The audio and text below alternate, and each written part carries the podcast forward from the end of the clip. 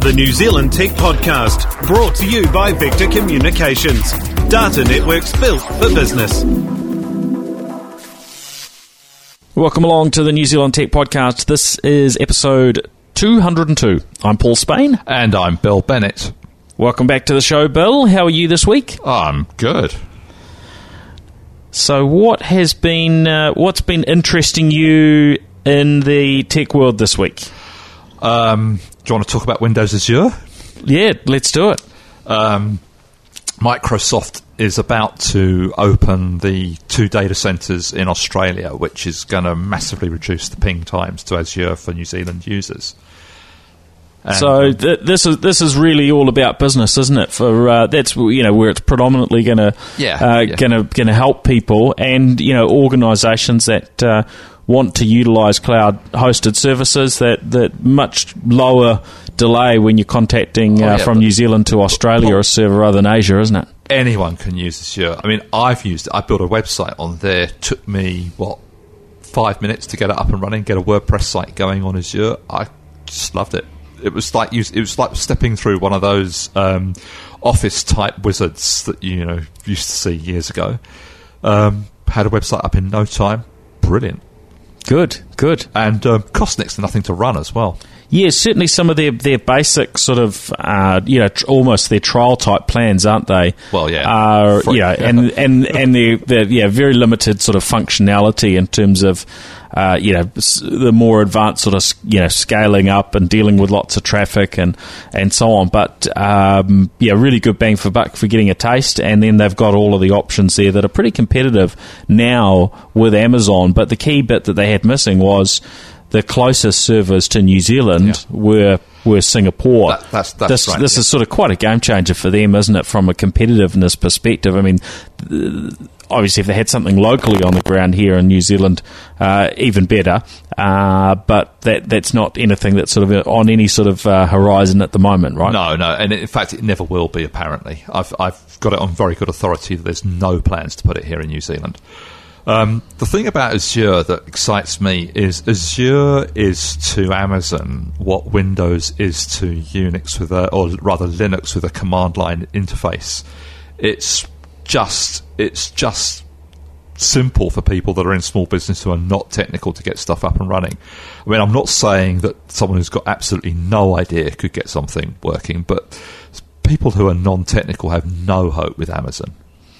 Well, there is one. There is one benefit of Amazon. Uh, one very clear benefit of Amazon, I, I, believe, at the moment, is that they have so much market share. There's a huge amount of documentation online. So, if you're trying to do something or find out how to do something Someone in Amazon's cloud sure. world, someone's done it before. Yeah and probably in five or six different ways. So there there are lots of ways of being able to do what you want to do. What I've found so far uh, with with Azure is those capabilities aren't all documented. So if you want to throw up a website and do it in a particular way, uh, if yeah, whatever it is that you're wanting to do, you won't see as much you know, floating around in terms of documentation of blog posts. That said, Microsoft's own documentation is generally is generally pretty capable. Yeah, and, and, and as I say, this, the processes are so simple that you'll step through it anyway. So you'll you there's a bit of hand holding that goes on, and it's a comfort level. I, I wouldn't recommend um, anyone who doesn't have at least some inkling about command line interfaces and so on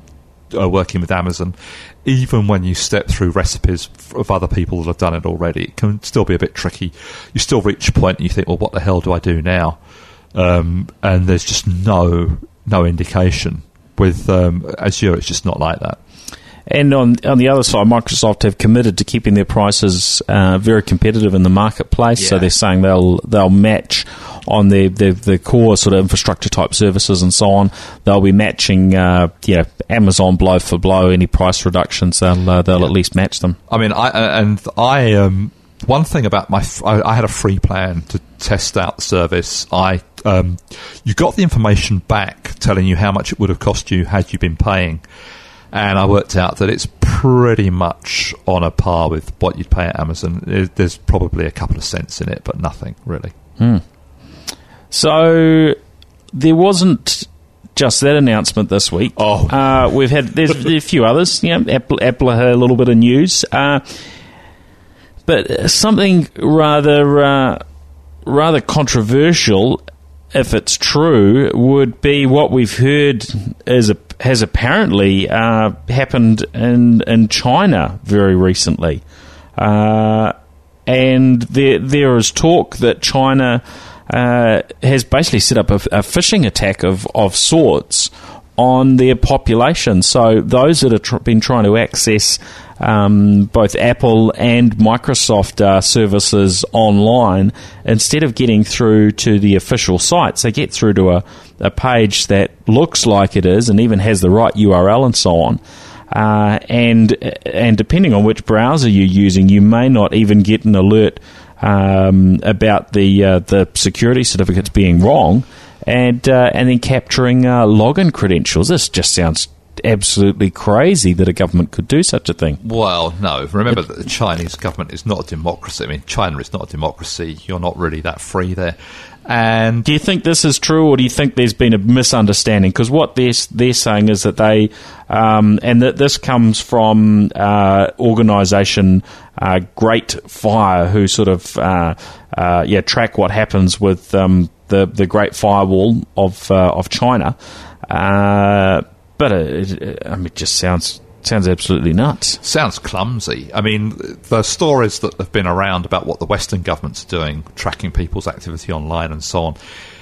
You know, put put in context, it's not that different in some ways, except that the Chinese have just been very clumsy about it. And, that it's uh, so obvious what they're doing. Yeah, and there could be. I mean, if it's deliberate, it's a way of saying, "Well, look, hey guys, we're in charge here. This is our thing. You know, you're here at our you're here at our whim." however we want this to work. Right, it's like like having um, you know military rule yeah. and you know police and yeah. and and uh, armed people on the on the streets it and could be that curfews and so on. But I put it down to the um, I'm, I'm a believer in the um, I nearly said a rude word, but the screw up theory of history, and it's more likely that there was something clumsy done um, that probably didn't get the official okay as well. Yeah, because uh, the, the this has been reported on by, by a lot of uh, a lot of a lot of media uh, have have have picked this up. Um, the the one I'm reading saying, look, if you're using a you know a, a standard uh, yeah browser, i.e. Firefox, Chrome, um, etc. Uh, Safari, then you're going to get a warning page around uh, you know when you log into those services because they uh, require a, a, secure connection as would connecting to your bank. Um, but if you're using, and my, excuse my pronunciation here, uh, Qihoo, uh, which is uh, understood to be the most popular browser in China, um, then you're just rated, routed uh, straight through to this uh, fake site uh, with uh, no indication that you're not at the at the real thing. And I guess that in China, all, all the um, security packages that you can buy to check your um, your online activity. I guess people aren't using them because I've tested some online security packages recently which tell you when sites are dodgy. Um, you'd think they'd ping it straight away, wouldn't you? Yeah, well, there are different types of dodgy, I guess, because this this if this one is being done at that firewall type level, yeah, okay. uh, then it, then it's sort of transparent in terms of its, you know, um, yeah. iCloud.com isn't uh, isn't probably in a in a list of dodgy sites to uh, to visit generally, but yeah, I was I was yeah pretty shocked by this. I wonder whether uh, whether we'll see a little bit more news uh, in the in the next day or two. But well, I think uh, there's an assumption, Paul, that you're being watched when you do stuff online, whatever. Yep. Well, that's um, that's probably reasonably fair to say to some degree, but uh, yeah, it it does worry me. It does worry me. Now let's uh, let let's talk Apple and. Uh, we've had a whole bunch of product releases or certainly announcements uh, since late la- late last week. Uh, the new iPad uh, Mini three uh, announced with with Touch ID. So yeah, finally you don't get mixed up when you move between your uh, your iPhone and your iPad Oh, from you uh, you yeah. know reading your fingerprint uh, perspective. So it's it's kind of nice. I did that about two minutes ago, looking at my iPad here, looking at our running list. yeah, still, still, still waiting on the new ones to come through. So, uh, yeah, loo- looking forward to that. So, I mean, we, we've seen that the um, the iPad uh, Air um, Well- two also uh, announced as well as the iPad Mini Mini three. Well, the Air looks a lot better value at seven hundred and fifty dollars than the um, the Mini, which is six hundred bucks for It- a basic model with Wi-Fi and um, sixteen gigabytes. Yeah, I mean, there's, there's still definitely Apple are still able to command sort of top top dollar in the market, aren't they? Yeah. Which I'm curious how long this will this will last for these sorts of prices, and and um, yeah, not just across the uh, yeah the iPad devices, because when you look at uh, the iPad, even once it's got uh, 3G added, uh, yeah, you've got a big screen device, and if you've got 3G, it's effectively a phone and then some. Um, although yeah, you don't tend to use your uh, your tablet for uh, yeah for, for phone calls. It's a bit Maxwell smart, isn't it? um, but you're you're getting a device that's more than than the smartphone in many ways, other than the the camera uh, aspect usually isn't well just isn't isn't as good. but for a lot less money than a smartphone. But for but for less money, it's it's it's strange. But now what we're seeing is the price of those tablets in the market is starting to drive down. We, you know, we had uh, Nathan Mercer on here when it was probably a couple of weeks ago talking about the lowering in price of, of Windows tablets coming down to uh, you know that ninety nine US dollar price point. That in the next few weeks we'll see hundred ninety nine dollars for a for an eight inch uh, Windows tablet in the market here in New Zealand. We already see some Android tablets at, at even lower prices than that. That's a, I mean, that's a big drop. The Windows tablets, for instance. I mean, we were seeing earlier on this year the eight-inch Windows tablets in New Zealand, probably around five hundred New Zealand dollars. Maybe sometimes you'd see them around four hundred, but not a whole lot more. This is halving in the price. At some point, that's got to put some pressure on Apple, doesn't it? Mm, maybe, maybe not. I mean, if you think about it this way, right? Under the hood, there's not that much difference between a Lexus and a Toyota, but people are still willing to pay a, whopping great premium for the brand and and the you know perceived luxury, the perceived extra benefits. I mean, there are benefits for sure, but the price difference is huge. Um, given how much extra you get or don't get, depending on your point of view. Yeah, that's that's what I'm curious about because there are differences in the product, and there there, there isn't a Windows tablet uh, with Touch ID. No. There isn't uh, you know going to be a low cost Windows tablet probably with uh, with 3G in it. Certainly at, at, at those sort of yeah or, or LTE at those sort of price points, but there there will be more tablets at lower price points, but. Yeah, there, there's always room for some premium products in the market. And the Surface Pro is a premium product in the market. Yeah, yep, So- and that's and that is certainly at that higher end. But there's there's other capabilities that sort of make that uh, that stand out. But when the prices go so low, I think people will start start questioning a little bit. And and I've I guess I've been having that thought lately around things like uh, laptops because we're seeing similar sort of price pressures. And I tried out that uh, which we talked about again, yeah, in recent weeks, uh, uh, US hundred ninety nine dollar. Hundred ninety nine dollar laptop Yeah. it's actually okay. Yeah. Um, and and when the the prices of hardware keep falling like that at the lower end products, then eventually at some point you start questioning, well, do I need the model that's three, four, uh, five times No. that that price? I, I, I think there's gonna. I think there's always a space in the market for a premium product. Go into New World, buy some cheese. You can buy a kilo of Tasty from mainland for about ten bucks. You can buy one of those wonderful um, Fonterra Kapiti cheeses for about fifteen dollars for what two hundred grams or something. sure. And you know, it's still all cheese. I mean, one's for, you know. It is, but they sell. They might sell a million units a, a week of the the ten dollar one uh, for your kilo, but only Yeah. you know fifty thousand of the other one. And I, and I guess that's the point I'm getting to because I I agree there will always be room in the market for the premium product. but uh, you know, I'm curious how this is going to shake out in, Yeah, term, no, in, in terms of numbers. it's a good question. Or whether Apple will win the market share back as they've done this time around. Uh, we can now get the original iPad for three hundred and seventy nine dollars. So that's a lower price point for that. Sorry for the iPad Mini.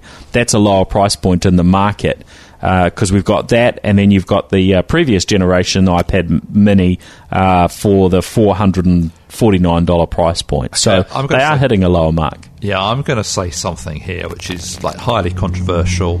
People won't like this. Market share means nothing. What matters is who's making profit out of these markets. And Apple is clearly making money from selling tablets, phones, um, laptops, you name it. Pretty much everything. Yeah, pretty Yeah. much everything. We're going to talk a bit more about that in a moment. Apple makes a bundle. Um, does anyone else? I don't know. I mean, I'm not sure. I don't think anyone else makes money from smartphones, really. When you when it when you you know you get down to it. And Well, certainly in the in the scheme of it, Samsung's uh, yeah profits have really you know taken a Yeah, taken a hit yeah. in in uh, yeah the the recent numbers that we've well, seen. There's They're evidence dramatic. that Samsung makes more money flogging chips to Apple for its iPhones and tablets than it makes from its own kit. Mm. So, so you know, however you look at it, um, the, the the key here is it's not the mar- the market share. It's a bit of a red herring. I mean, it matters in terms of things like app developers and so on, but even there, it doesn't really because app developers will, t- well, a lot of app developers will tell you they make as much money servicing the 15% of the market, which is iOS, as they make from servicing the Android market, which makes up 80% plus of the market. So I think that's what matters. The the profit share rather than the market share is is what's really driving these things. And Apple's managed to secure that slot. Now the real question is is when anyone else can get into that niche. Um, my pick is that Microsoft possibly can. Um, I'm not sure anyone else can. Uh, but Microsoft at the moment has found it's also finding a niche, flogging those two hundred dollar um, laptops and two hundred dollar tablets and so on. So Yeah, well, but with the, that questionable there goes back to your other one. They might win market share, yeah, but is there a lot of money in it? and are they buying market share? Is the other question. Um, so in, in which case, they're they're looking to earn back the money some other yeah some other way, which Yes. I think they've got plenty of uh, plenty of ways to uh, well, to think, earn money I, off I think. Microsoft have. I don't think Samsung does, and that, and, and that's the problem. Is that is the business sustainable? Um, Microsoft's business, well, the jury's the jury's still out on that, really. But the, Microsoft is still going to sell Office and possibly Windows to those customers. Apple's sustainable in terms of making profit for sure. Anyone else? I don't know. Hmm. And I mean, Microsoft have sitting well, sitting reasonably quietly there. They've got um, Bing, MSN, Cortana stuff going on. Yeah. Though those over over time, uh, I guess that in, that investment will uh, will start making a profit. And I think they've you know they've they have sort of flipped around a little bit on uh, you know on some of those parts of the business which in the past have uh, have been a big drag on their profitability, and most of those things are uh, are actually doing okay these days. Um, certainly, I mean certainly their their search revenues aren't uh, aren't anything uh, Google like, shall we say? Uh, but in the US, they've got a bit of chunk of market share, and by pushing out uh, their their Cortana voice assistant into Xbox and their phones. Uh, wearables we're hearing about now from, from Microsoft are, are probably you know, things are going to be uh, announced there likely in the next uh, yeah upcoming weeks and so on. Eventually, all of those things help you know, play together to uh, to just put more money back in their pockets. Oh, strategically, Microsoft's doing everything right. It's whether they can turn that into profits quickly enough. That's the question, and I think they will. I think it's. I think they've they've got the um, they've got the pockets deep enough to carry on funding it for quite some time. So Yeah, I, I mean they don't actually need to make big profits quickly because they're already making big big profits profits, elsewhere, uh, uh, right now. Now, um, some other quite cool products coming through from uh, from Apple. Uh, their iMac with a, what they're calling the Retina 5K display, and yeah, we talked. I think yeah, one of the recent episodes around. Um, who was it? Was it Dell or I think it was Dell offering a 5K uh, display. Now these have about twice as many uh, pixels as, in them as the um, the UHD or, or 4K uh, screens, like the the one I've got sitting here connected to uh, the Mac Pro at the moment. Um, that's uh, that's a pretty impressive display. 27 inch display. They've really bumped up the uh, uh, yeah the capabilities of these machines. The one that they're launching here in New Zealand uh, is launching at 3699. Uh, and this is uh, comes with a quad core uh, i5 that can uh, uh, turbo up to 3.9 gigahertz. It's got some pretty high end graphics in it. Well, you're going to need that to drive the and their terabyte fusion drive. Um, but that makes that makes this new iMac a uh, uh, you know a bit of a powerhouse for uh, for graphics work and so on. In many ways, more than more than your average designer will need. But uh, you know, it's going to put it up in that class. That's uh, yeah, that's quite suitable for video editing Oh, too, yeah. right? This uh, this sounds you know sounds like a, a smart move by Apple in terms of um, you know, winning winning more uh, more share at the higher end because I suspect, even though the Mac Pro is an incredible machine, uh, performance wise, uh, that it sits probably.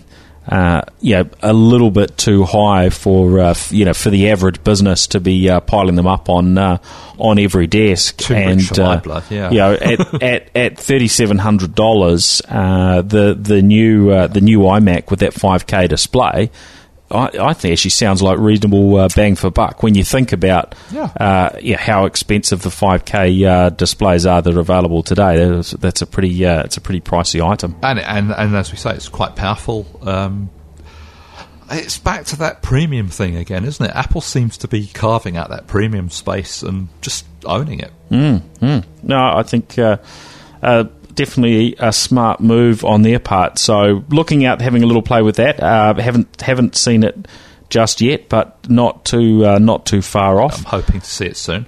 And the Mini as well. There's a new Mini. Yeah, so that's uh, that that's launch, and I guess the the bit that uh, jumped out to me is you know. Yep, they do these regular updates uh, with you know across their range of devices, and it's becoming typical to see uh, updates to the Mac Mini. You know, every uh, uh, every every year or so. Um, but it stood out as their their base price now for the Mac Mini is down to seven hundred and forty nine uh, dollars in the New Zealand market. Which you compare it with the other small, uh, uh, com- you know, desktop type computers from HP, Lenovo, and others. Um, there's not really a big price differential to get uh, to get the Apple product there. Now, yeah, obviously some people will yeah will have a preference one way or the other, but it makes it uh, pretty accessible to get into uh, into using a Mac if uh, yeah for those those that have maybe been put off by price in the past. I think they've dropped the server model. Is that right? Um, There was a there was a server model of the Mac Mini, and I don't think that's if it, if they haven't dropped it, it certainly hasn't been updated. Yeah, yeah. I haven't uh, I haven't seen any news around the uh, the server model. Now that was different in that it had uh, came with two two drives uh, inside it. So uh, yeah, you could you could sort of mirror your um, your drives from a from a data perspective. Um, but yeah, you're right. I haven't seen anything at all on there being a um, a new model uh, on the Mini. So that's yeah, good point. Um, the but yeah, what what are, what are your thoughts on that sort of entry price point? And and it's not a uh, super high end uh, yeah CPU in terms of its. I think it's a 1.4 uh, gigahertz uh, i5, but it's got four four gigs of RAM. And um, you know its turbo um, speed goes up to 2.7 gigahertz. Um, sounds pretty reasonable. It does it's it's a, it's a good price? I guess that's um, that's probably the um, what the Ford of the Apple range, the workhorse of the Apple range, and not a bad one at that. Yeah, well, I mean, I can, I can see that this, yeah, probably would, uh, yeah, would be fine for a lot of yeah, business environments, home environments where, uh, yeah, people want want a Mac, but uh, yeah, they're they're maybe not ready to to step up to uh, uh, to an iMac, or they just want the flexibility of being able to plug their own uh, their own screens and so on in as well. And so. the size is great, actually. Mind you, the size of the, the iMacs almost zero. So, but they're, they are they're lovely small things. Yeah, and it, it separates the purchase of your uh, of your computer from from the purchase of uh, yeah of your screen, right? We've already So, got screens and um, keyboards, and, and yeah, most people have already got one, and you know unless unless they're using an iMac and they've got that built in, yeah, it's certainly a more um, um, yeah a more more more competitive um, picture, isn't it? well, whatever you think, Apple's doing something right because Mac sales are up more than twenty percent in the last year. Yeah, that was that was interesting to hear those uh, those stats. That's a that's a reasonably uh, reasonably strong boost in uh, in anyone's book, uh, especially when we've been, uh, I guess, hearing the, the, the sort of naysayers around the personal computer saying, uh, you know, it's going to uh, it's going to disappear. Well, I think I mean I think I can't remember if it's Gartner or IDC, but one of those two has now got Apple at fifth place in the market, um, in of the entire PC market, and I think they're on about eight percent market share across the across the whole PC game. So they've gone from at one point I think they were less than two percent back in the um, back in the dim dark days. Um, so there's that halo effect everyone talked about when the iPod came along. Um, certainly worked. Yeah, and because there's no uh, direct competitors and so on, you know, they can, uh, um, yeah, probably end up doing reasonably well, sort of profit wise on uh, on on their products. Yeah. Um, which is what everyone else is struggling with. Of Mm, so yeah, I mean, looking at that pricing, the Mac Mini now seven forty nine is starting point. They've got the uh, lower end dual core um, twenty one point five inch iMac, which I got to say is a pretty tiny screen in this these days. Uh, sixteen hundred and forty nine. Uh, the twenty seven inch iMac uh, two seven four nine is uh, is the current price on that. Um, which I guess is a pretty big when you look at it. Uh, that is a pretty big jump over a typical PC, Yeah. but it is of higher spec in terms of quad core CPU and so on. But it's um, you know, it's a price that I think works well for them, and, and people are uh, generally more than willing to pay that if they're uh, um, if that's what they're looking for. Yeah. Um, and then yeah, another uh, uh, nearly a thousand dollars on top for the uh, 20, 27 inch um, iMac with the 5K Retina um, display, and then the Mac uh, Mac Pro at uh, four and a half K. So that's uh, that's sort of the landscape for Apple and, and the local market. And uh, I haven't seen any. I don't know if you've seen any figures. I mean, that twenty percent growth is globally. Uh, have you seen any figures recently around Apple's market share In uh, here? New Zealand. Yeah. The last I saw, they weren't. They were considerably lower than that. Um, than that eight percent. Their their share in the market in the US market is much higher. But then HP's share in New Zealand is much higher than it is internationally as well. So Yeah, it's sort of off off the charts here, yeah. not it? I mean, I think they're 40, I think they're forty percent plus in New Zealand, whereas globally they're Mm, It's incredible. In fact, in fact, one of the two big um, um, analyst companies I mentioned earlier now has uh, Lenovo in front of HP. So Uh, yeah, globally, that's what we're that's what we're hearing. Uh, but in New Zealand, it's uh, it's a, it's a different story, Yeah. and uh, uh, H- I think HP have worked very very hard to get their service and uh, all the other pieces sort of lined up within the local market. They've done a uh, you know a pretty amazing job in you know in the last well, in recent years, really to uh, you know. Improve some of those areas where they had uh, they had some really major shortcomings in the past. walk into any store selling computers now, and you'll see Apple gear first because it's pretty distinctive the way it's displayed and everything, and you'll see HP second, and you might get the impression that's all they've got. Yes, yeah, that's true. That's true. Uh, now we've had some other uh, product updates from Apple. Uh, OS X uh, 10.10 Yosemite. Uh, that that's landed and uh, it's got a pretty nice new look and uh, and feel to it. It- It's gone to the flatter design that uh, you know has really become uh, the norm everywhere in terms of uh, yeah, user experiences. Of doing away of all these sort of I noticed 3D um, looks, bit of see through stuff in there. But I noticed, Paul, that you you managed to say um, Yosemite properly. Apparently, Well, of people can't. Well, I haven't been there yet, but it is on my uh, it is on my list to visit uh, um, the Yosemite National Park Yeah. uh, at at some stage. So. Uh, Yes, that would be uh, that would be nice. But and and I guess uh, I actually I'm curious what sort of halo effect do you get uh, flowing on for uh, for that if uh, if you get a product that's named named after an area? What if uh, Apple came out with if started naming their products after uh, countries or you know international location. So imagine if the next one was ten point eleven New Zealand they called it. Is that going to help us from a tourism perspective? I'm curious whether uh, anyone visiting Yosemite from now on is going to find that uh, the visitor rate's gone up because of all of the extra, uh, um, you know, mentioning of the of the name through Apple. Uh, it'd be more likely if they started naming it after New Zealand towns, which no one in the rest of the world would be able to pronounce. Waikikamukau. All right, um, and then OS X uh, 8.1 that's that's landed as well. And Well, I've got uh, a funny story about that. When Paul rang me yesterday to ask me to, about today's podcast, every damn device in my house went off at once. and I was racing around from iPad to iPad to phone to phone to um, the computer trying to figure out which one it was calling, and I missed the call. Oh, that's funny. Um, but yeah, so there's some good things that'll come with that. I, I'll be playing with it a bit more really over the next few days, and uh, I'm sure you will, Bill. But um, that bringing together of the um, of your mobile uh, operating system with your desktop, ability for your messages to reach you on both, and and you know calls and so on. Uh, yeah, I think that's that's pretty interesting, and it's yeah certainly something.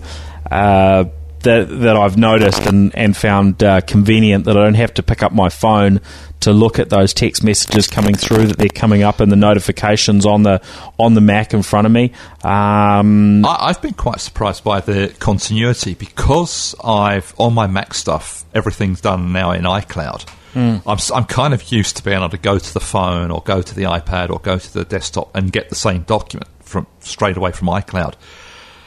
Um, but continuity just takes that a step further, and I thought, oh yeah, big deal, until I actually used it, and I realised that we're actually on the verge of something quite. It's actually quite spooky and amazing that you're you move from one device to the other, and it's just absolutely seamless. Um, and that doesn't sound like a big deal, but um, I was sitting waiting for an appointment, and I was just making some notes on the phone, as you do. Got home, they were there sitting there on my desktop, ready to type into a proper story. you know. yeah, it's great, it's isn't it? great. Yeah, Yeah, yep. And I mean, this this is really what we're now really starting to see. I guess the promise of of the cloud, having all our devices connected all the time, everywhere. That yeah, this is the sort of thing that that makes that uh, yeah really really bene- beneficial. Having these things all. Uh, all linked up, and and it's been a missing part of the part of the picture. And I think what Apple have uh, are providing in this continuity uh, capability uh, definitely will nudge the others along. And you know, I'm curious what we'll see from Microsoft and Google on this front because they play across, uh, you know, tend to play across more platforms. And, and Microsoft now with Office uh, and their other products, they're tending to try and make things work as well on on multiple platforms rather than just focusing on Windows. So I'm I'm curious what that might actually lead to. and I wonder if um, Microsoft in will the next year enable or two. continuity in their Mac applications and their i um, iOS applications as well. That would be interesting to see, or whether they decide to go with their own version of.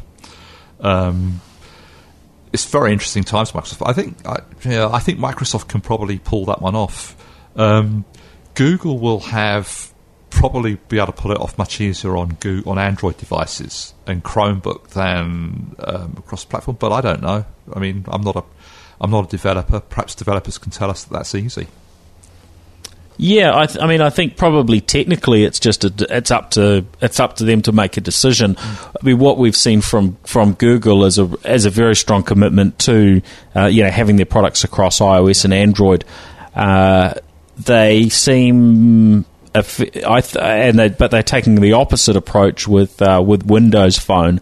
Uh, you know, they're probably the only, um, you know, really big player in the market who who is avoiding Windows Phone, and for obvious reasons, because it's going to eat into their uh, the the market share of Android if Windows Phone were to, uh, you know, were were to take off. Um, you know, there are enough devices in the market that it makes sense for them to have their products, but uh, when a when a product uh, when a product, uh, you know, you might expect it to be on Windows Phone for the size of it compared to the other, you know, other products that are in the market. Um, you know, Google are are avoiding it, and even going so far as when they have a uh, an acquisition, if that product's on Windows Phone, um, then you, you know, we're, it? we're starting to see them, uh, you know, actually actually pull back, which is uh, It is. It's a deliberate snub. Look, here's, here's fascinating. the funny thing about that, though, Paul. I use a Windows Phone a lot, and um, you can you can run all that Google stuff in the browser pretty pretty pretty happily. I've got the Google stuff on my iOS kit, and I don't use the apps. If I want to do something in Google Docs, I just go to the browser. right. So, um, so I'm not, I'm not convinced that that's as important as you know people might think. Yep, fair point. Well, but as you say, there's a there does seem to be a deliberate snub from uh, uh, from Google. They wouldn't be the first company to uh, to do that sort of thing, and it's certainly uh, this the sort of thing that we we you know would have seen many times from. Uh, uh, Microsoft in in the past, um, you know, they're, they're having to be uh, much more open now than they uh, than they ever were in the uh, in the early days. Getting Um, good at it, actually. Yeah, well, uh, it's good when uh, old dogs learn new tricks, isn't it? yeah. Um, and and yeah, certainly from a uh, from a consumer um, and a and a user perspective, the the new Microsoft is uh, uh, yeah is one I th- you know I think people are probably uh, a lot happier with than uh, than the old Microsoft and their uh, their past days of um, extreme sort of I guess arrogance in terms of how they uh, how, you know how how they played with uh, with others in the market. They certainly get cloud. Yeah, some good things coming through. Now, um, a couple of other things. Uh, now, Spark have made an announcement. Uh, I think I saw that come through uh, yesterday in terms of, uh, um, or it might have been, been this morning, um, something they're calling Socialiser. And they're providing uh, effectively free access to uh, Facebook and Twitter from your uh, from your mobile uh, device uh, and yeah, basically giving you up to a up to a gig worth of free data to uh, to access those during the month. Now, They you don't use much data though. well, that's what I'd say. Usually they don't use much, but if you I, I, um, what's the word? If you if you can, uh, I guess, pander to the social uh, social media users, um, that, that- I mean, it's a good it's a good audience to look after, right? is it possible to use a gig of Twitter in a month? Well, no, that's and I think what they're effectively saying is they're giving you unlimited on those services or, or, or near to it. But it does mean if you run out of your data on other things, you can still be there on Facebook and on Twitter. So, uh, you know, if they went one step further and gave you uh, email as well. Uh, you know, you could virtually survive without renewing your uh, your data, and of course, they're not going to give you your your email. Uh, yeah, your general email for Well, for free. But I mean, a lot of people will, these days will get by without email so much. Their social media presence is much more important, right? Well, it's interesting because I was just telling you before we came on to do the podcast how I just ran out of data this month, and it's it, it renews at midnight tonight. But it's the first time I've run out because something's happened and my plan isn't what I thought it was. Um, so it would have been quite good for me. But you know, Facebook and Twitter, I don't think I use anything like a gig. I think probably that's you know we're probably talking about mega megabytes of um, data on those services in a month. So so it's it's a good idea to have that unmetered. Does it include things like watching a video on Facebook? Well, yeah, those things often coming through from other services. So I, I would say that it's um, that's not like that's not going to be the case unless it actually was was hosted by uh, by by Facebook. Know, or coming through the Facebook Um, app, say? Well, even even then, I think can be um, their data can be coming from you know from the likes of YouTube and so on. Yeah. So, yeah, some uh, so the, there's details there at spark.co.nz slash uh, socialiser, and they're basically saying you can switch it on uh, right now for free. Uh, certain plans and so on are going to be eligible. Now they're talking that they're saying after th- after. Um, 3rd of Feb, uh, customers who opt into Socialiser can pay $9 per month to get the deal. Um, so, That doesn't strike me as a very good deal at all. yeah, so I thought that was uh, that was rather interesting. So I'm not I'm not um, um, yeah I'm not sure whether that's gonna is going to suit uh, suit everyone, but what they're yeah what what they're talking about there is um, you know it being free, and so uh, if you can.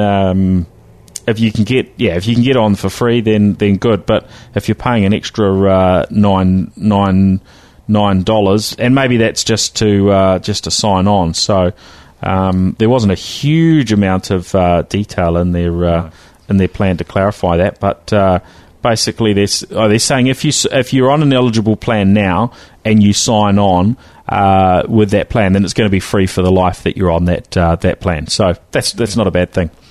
Um, now, all right, UFB. We've had, uh, you know, it's, it's been uh, been a little while. We started hearing about UFB. Um, well, quite a few months now. Uh, you know, um, when we had UFB 200 um, megabytes uh, or megabits per second uh, plans that initially went into testing and then they got launched into the market.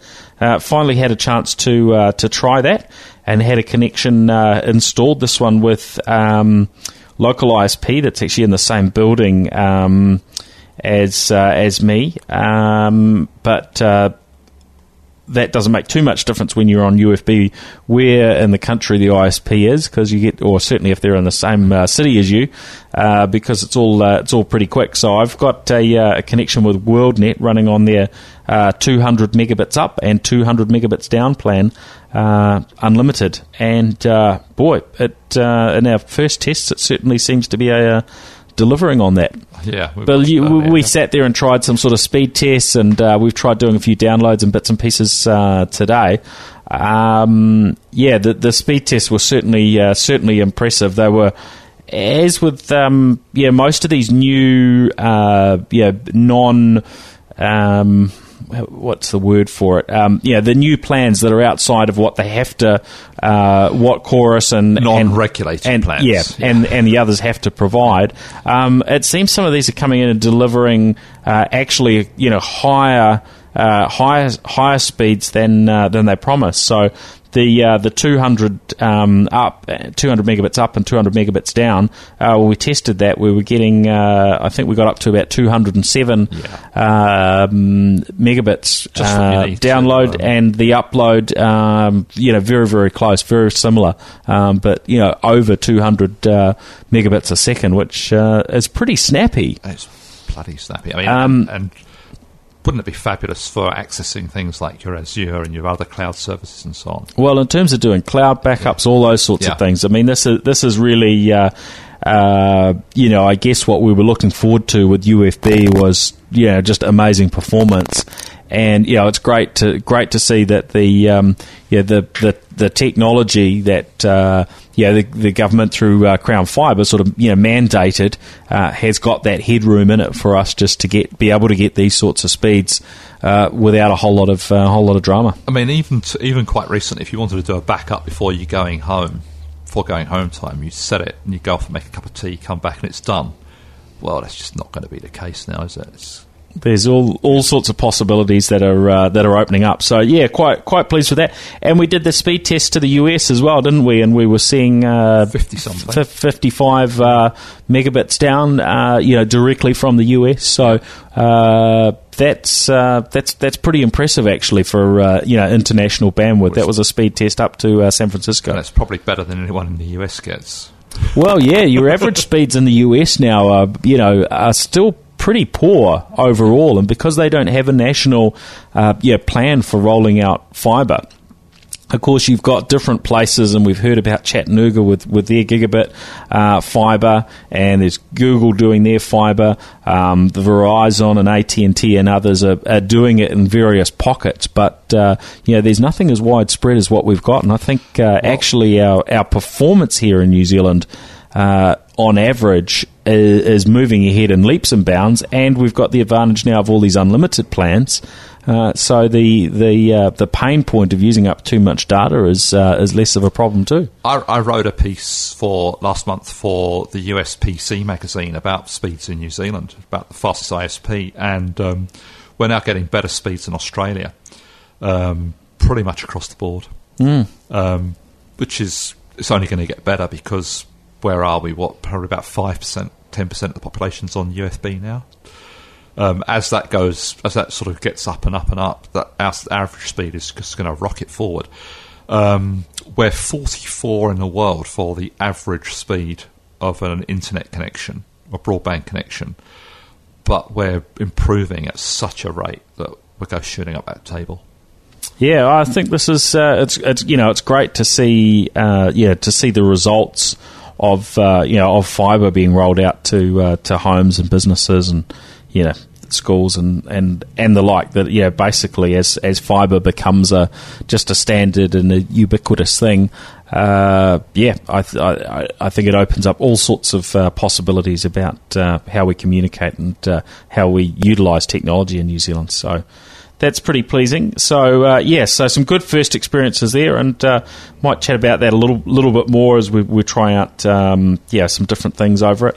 Uh, now. Uh, there was a, a, local story, Bill um, Intergen, which uh, you know is one of the local IT companies here uh, in New Zealand. It's it's been around for a few years now. I think the the original company that became Intergen um, Rod Drury was involved in uh, in that, wasn't he? Way way back when. I think he was, and I think everyone who's ever been to a tech ed would know the name Intergen. Mm, um, They're a big, big Microsoft house. And uh, yeah, they've just been acquired by um, Australian uh, share market listed firm uh, Empired. So uh, apparently, about a 19, uh, $19 million deal there. Yeah, it's. It, I mean, it's always a bit of a pity when another one of our tech companies falls to an overseas owner, I suppose, in some ways. But on the other hand, you know, the guys that started this thing want a big payday. Um, it's going to have to happen at some point, and that's good. That's nice to see. It means that more entrepreneurs will come along and try and do something similar. Mm. It's um, something to encourage the troops. And uh, yeah, and we don't know the details of exactly how that, that deal's work, but they've taken shares bit. in the in, in the in the buying company, so well, they may well be locked in for some time. No, they're they're locked in for three years. They've got what's called um, payout clauses, so that what happens earn out rather, they, which means that the company has to perform over the next three years for them to collect the whole the whole promised amount. But generally speaking, those earnouts tend to work out quite well. Um, having said that, I've heard of some that haven't. Oh yes, yes, yes. yeah, I do remember a story from Rod Drury along those lines, actually. Um, and the, the, last one was um, a news story that uh, that came through, and you know, we we talked previously about these low cost tablets and and laptops, and uh, yeah, we hear that uh, we're going to be seeing ten inch tablets in New Zealand.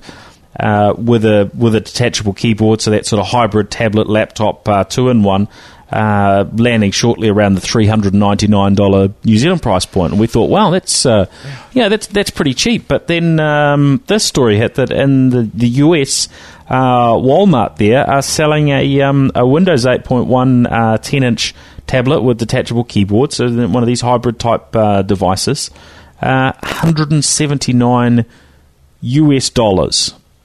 Now, there's a problem that I can see with that. I mean, I, I mean, this, well, this, there there is a, for anyone to try and make money out of it. No, yeah, there's, exactly. there's not much uh, well room room in there to uh, make money. I mean, what does that compare with that the uh, the cheapest uh, yeah full sized iPad? Right? Yeah. There's a big there's a big difference. There's a huge difference. There. Yeah, and there's there's not much money in it. I would imagine that that would probably land in New Zealand uh, for about two fifty thereabouts.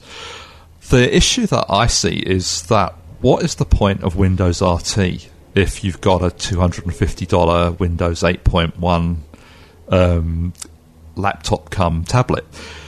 The thing about Windows RT, of course, is that when you buy that, you get Office with this, you have to buy Office as an extra. So, well, not quite because they're actually also throwing in a uh, a one year uh, subscription to Office 365 Personal that gives you a terabyte worth of uh, OneDrive cloud storage and and and Office, and I guess they're trying to push people into those Office type subscriptions, aren't they? And that'll well, that's clever, isn't it? You know, th- that really helps uh, the yeah, tie them in. So, and I guess that's why Microsoft are giving away Windows free on these devices. Yeah. So the Windows comes for free. You you get hooked into the Office 365 uh, for a year, and then uh, and their cloud services, and then after that, uh, you know, if you have to pay for it, or you might throw your device out. Uh, and and buy a new device in 12 months because uh, at this sort of price, it's not much more than your cloud and um, Office subscription to actually buy a new device. Because I think uh, what he says about 85 uh, $85 for uh, that Office 365 personal That's the subscription. US price, so, yeah, um, it's about- yeah, in US 100. dollars, which when you work that out against the price of this. Yeah. Uh, this device is nearly half of the price uh, to buy the subscription. So, no doubt there'll be a much uh, better model in 12 months, or there'll be a cheaper model, or, or, or, or something there will be to a entice more you. expensive version of 365 and a free device. Yeah, that, that's Yeah. that's quite possible. I guess that you know there has been, uh, yeah, talked about in the past that ha- uh, that hardware may end up coming, uh, you know, coming free with uh, with software Well, subscriptions and so on. And It's uh, beyond the commodity, isn't it? I mean, you can open your packet of cornflakes and out drops a free laptop or something. well, we've had free cell phones with a with a mobile subscription. Uh, so maybe that will be the case that you get your you get a free uh, you know computing device with your with your cloud subscription in the future. yeah, well, th- yeah, exactly. And you get a, yeah you get a new one every. Uh, I mean, at this rate, you could certainly they could give you uh, a new one every uh, every couple of years. But I wonder. I mean, I, I mean, obviously Microsoft makes some money out of that. But what about what's in it for the hardware manufacturers? well, they must make something, but it's going to be reasonably slim. But it shows how uh, how competitive the components and so on are. How yeah how ch- Yeah. how low the prices have dropped. And yeah, this is an Intel based device, uh, so it's got an Intel chip on it.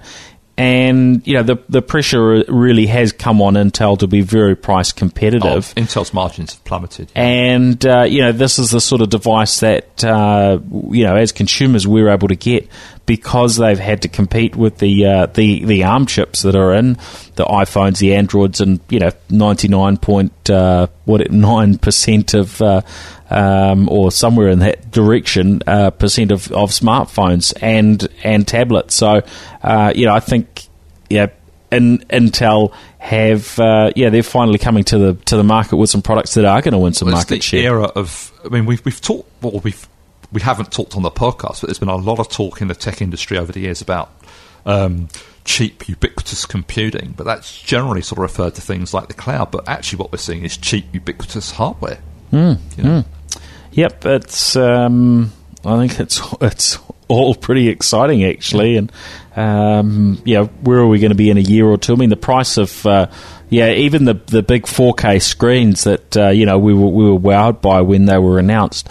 Uh, those things are falling in price pretty quickly. I saw. Uh, uh, a US um, a US sort of special price on a on I think it was a 50 inch uh, 4K TV there, and it was uh, under 800 US uh, under 800 US dollars. So uh, you know things move down pretty quickly in uh, in price till they become uh, you know, pretty broadly uh, accessible. All right, well. I think that's probably us for this week, isn't it, Bill? That, that was uh, that was that was about enough on the on the list. Um, so yeah, thank you for uh, for for joining us again. Now, where do people uh, track you down online to uh, to read some of your news stories and blog posts and catch your tweets? Uh, BillBennett.co.nz is my site with two N's, two T's, but just Google me, you'll find me. And Bill Bennett NZ on Twitter. Excellent, excellent. And you can find me, Paul Spain, uh, at paulspain.com. Uh, you can find some of my uh, posts on uh, on Geek Zone from time to time, uh, and at Paul Spain on uh, on Twitter. So, uh, hey, thanks everyone for for joining us, and we will be back again next week. See ya. The New Zealand Tech Podcast, brought to you by Vector Communications. Data networks built for business.